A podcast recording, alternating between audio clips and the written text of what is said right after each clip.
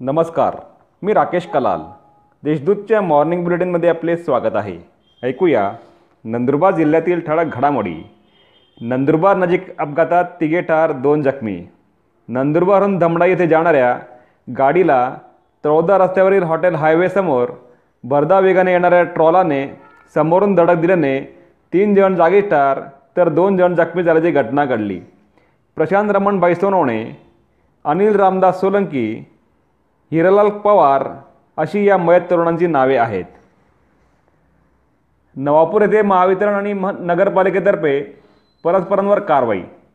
नवापूर येथील नगरपालिकेची महावितरणकडे तेवीस लाखांची थकबाकी आहे. तर महावितरणची नगरपालिकेकडे तेहतीस लाखांची थकबाकी आहे.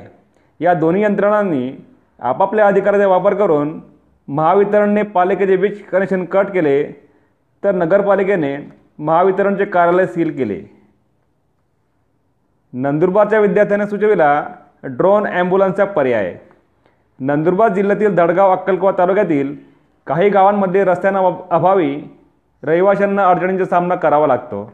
आरोग्य सुविधा वेळेवर मिळत नसल्याने बोजवारा उडतो त्यामुळे bambulance road ambulance floating ambulance bike ambulance या भागात फारशा प्रभावी ठरत नसल्याने यावर नंदुरबार शहरातील प्रणव वडाळकर या आठवीच्या विद्यार्थ्याने ड्रोन ॲम्ब्युलन्सचा पर्याय सुचवला आहे.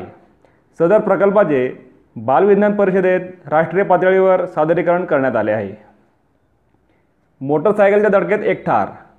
नवापूर येथील नवरंग रेल्वे गेटजवळ भरधाव वेगातील मोटरसायकलीने रस्ता ओलांडणाऱ्या मोहन भुवान सोलंकी यांना धडक दिल्याने ते जागी ठार झाले. याबाबत नवापूर पोलिसात गुन्हा दाखल करण्यात आला आहे. बर्डीपाडा येथील युवतीचे अपहरण.